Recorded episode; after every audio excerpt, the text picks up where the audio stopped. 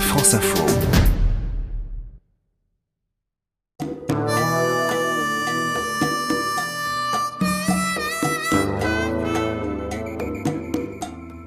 C'est le Graal pour tous les randonneurs, sans doute le sentier le plus beau et le plus dur d'Europe.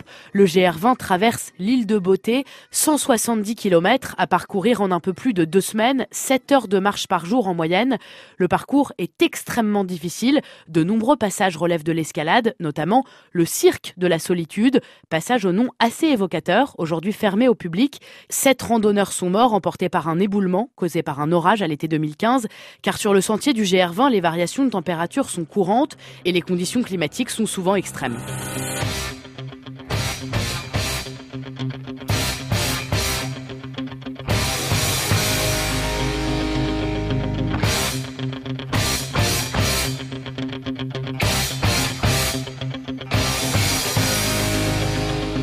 L'estime de soi, la confiance, le goût de l'effort, 10 000 mètres de dénivelé au total sur le parcours.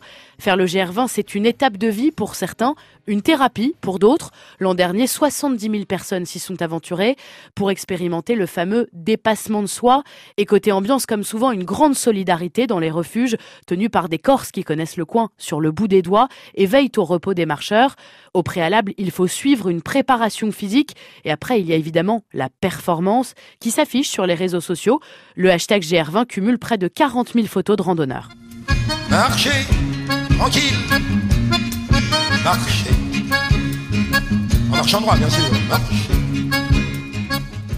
Sachez que la randonnée est le sport préféré des Français.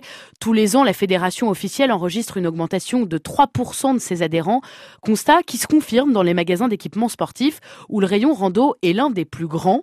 Et les amateurs de rando aiment aussi le pilate et le yoga. Moralité, les disciplines sont convergentes en termes de bien-être et d'évasion. Et la randonnée, c'est aussi la beauté des paysages. Au GR20, ils sont très variés. Montagnes, forêts, lacs, zones désertiques, vues sur la Méditerranée. Parmi les 180 000 kilomètres de chemin balisés en France, ce sentier reste sans aucun doute le plus célèbre de tous.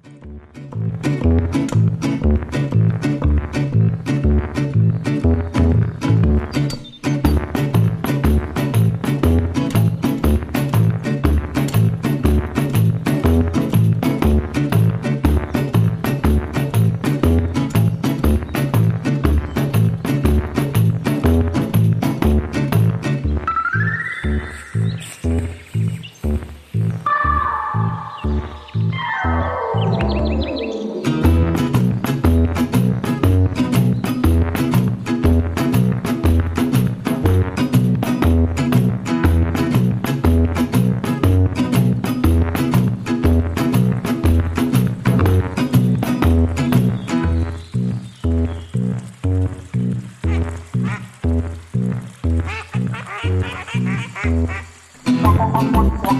you.